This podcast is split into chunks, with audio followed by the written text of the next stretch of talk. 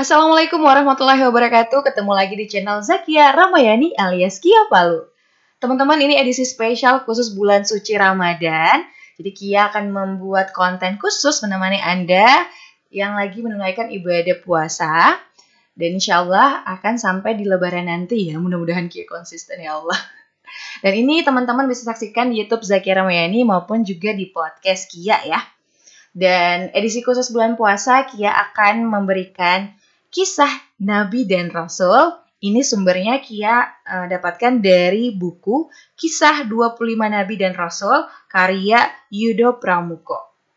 Dan untuk episode yang pertama, kisah dari Nabi yang pertama yaitu Nabi Adam alaihissalam.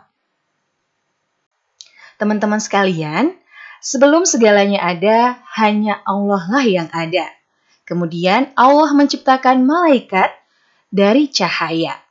Malaikat adalah makhluk yang tidak meninggal dunia, kecuali pada hari kiamat nanti. Dia bisa pergi ke mana saja dia sukai. Malaikat pun bisa menyerupai manusia. Selain itu, Allah menciptakan langit, lalu menciptakan matahari, bulan, bintang-bintang, planet-planet, serta benda-benda langit yang lain. Allah meletakkan semua itu di langit dan memerintahkannya agar berputar. Allah juga membuat hukum agar benda-benda itu bergerak dalam keseimbangan dan tidak bertabrakan. Selanjutnya, Allah menciptakan binatang yang ditempatkan di bumi. Kita tidak tahu berapa jenis binatang yang ada. Dulu, binatang-binatang itu besar sekali. Sekarang, kita menyebutnya dinosaurus. Setelah menciptakan binatang, Allah menciptakan jin dari api. Jin bisa berubah bentuk menjadi apa saja yang dia sukai. Jin sama seperti manusia, diciptakan untuk beribadah kepada Allah. Ada yang beriman dan ada juga yang tidak beriman atau kafir. Allah telah menjelaskan di dalam Al-Quran, dan aku tidak menciptakan jin dan manusia melainkan supaya mereka menyembahku. Quran Surat Al-Zariyat 51 ayat 56 Setelah menciptakan alam dan seluruh isinya, Allah menciptakan Adam yang akan menjadi khalifah. Tugas utama khalifah adalah mengurus bumi. Sebelum menciptakan Adam, Allah memberitahu para malaikat, "Sesungguhnya Aku akan menjadikan seorang khalifah di bumi." Para malaikat bertanya, Apakah engkau akan menjadikan khalifah di bumi itu orang yang akan membuat kerusakan dengan berbuat maksiat dan menumpahkan darah? Padahal kami selalu memujimu dan mengagungkanmu sebagai tanda syukur kepadamu. Allah berkata, Sesungguhnya aku lebih mengetahui daripada kalian. Allah lalu memerintahkan malaikat mengambil tanah dari bumi untuk membuat Adam. Setelah Adam terbentuk, Allah meniupkan ruh ke dalam tubuh Adam. Maka, selesailah proses penciptaan Adam. Adam kemudian diajari ilmu pengetahuan dan nama-nama segala hal. Ketika Allah bermaksud menjadikan Adam sebagai khalifah, Allah memerintahkan para malaikat dan iblis untuk bersujud kepada Adam. Para malaikat segera mematuhi perintah Allah, mereka pun bersujud kepada Adam. Sebaliknya, iblis menolak perintah Allah. Iblis tidak mau bersujud. Hai iblis, mengapa engkau tidak mau bersujud kepada Adam? Tanya Allah kepada iblis. Bukankah engkau menciptakan aku dari api, sedangkan Adam dari tanah? Aku tidak mau bersujud kepada Adam karena aku lebih mulia daripada Adam. Jawab iblis congkak. Jawaban iblis membuat Allah murka keluarlah kamu dari surga. Sesungguhnya kamu termasuk orang yang terusir. Jawaban iblis membuat Allah murka. Keluarlah kamu dari surga. Sesungguhnya kamu termasuk yang terusir. Dan kutukanku tetap atasmu sampai hari pembalasan. Pembangkangan iblis adalah menyombongkan diri. Ia merasa lebih mulia daripada Adam Karena itulah Allah mengusirnya dari surga.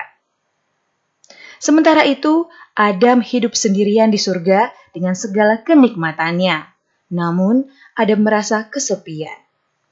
Allah kemudian menciptakan Hawa dan memerintahkannya tinggal bersama Adam. Allah juga memperbolehkan Adam dan Hawa bersenang-senang di dalam surga. Akan tetapi, ada satu larangan Allah. Adam dan Hawa dilarang mendekati apalagi memakan buah dari pohon tertentu. Mendengar hal ini, iblis gembira. Ia mendapat akal untuk menyesatkan Adam dan Hawa. Sejak iblis diusir Allah dari surga, ia selalu mencari-cari kesempatan untuk menggoda Adam. Larangan Allah itu merupakan jalan bagi iblis untuk menjerumuskan Adam dan Hawa. Iblis akan berusaha mempengaruhi Adam dan Hawa untuk memakan buah pohon itu. Iblis mengatakan, jika Adam dan Hawa mau memakan buah pohon itu, mereka akan kekal di dalam surga. Itulah bujuk rayu iblis. Setelah berusaha keras, akhirnya usaha iblis berhasil. Suatu ketika, Adam dan Hawa makan buah pohon itu. Allah pun menegur mereka.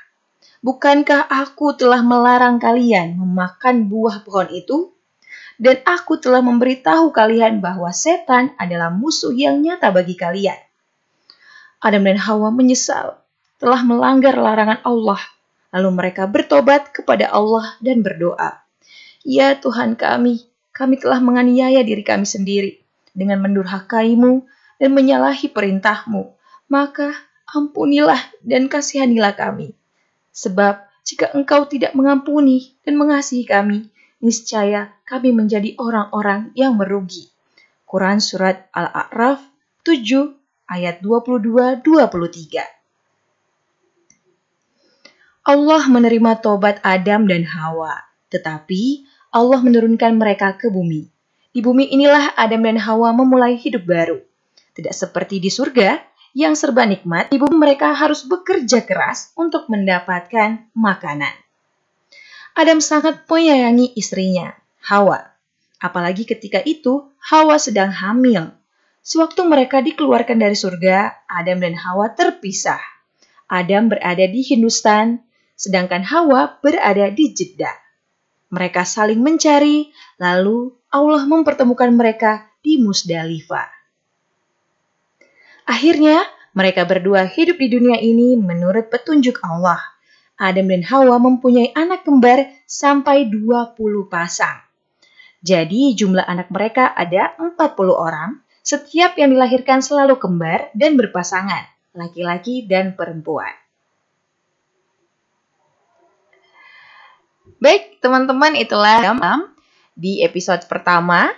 Kita akan lanjut di episode kedua. Ini masih tentang kisah Nabi Adam ya, tentang mengenai anaknya yang sangat uh, kita tahu juga ya, udah tahu banget, yaitu tentang Habil dan Habil. Tapi sebelum itu Kia uh, pengen teman-teman subscribe dulu channel Kia, jangan lupa di like dan di share agar kisah-kisah ini bisa didengarkan banyak orang dan ini bisa bermanfaat ya.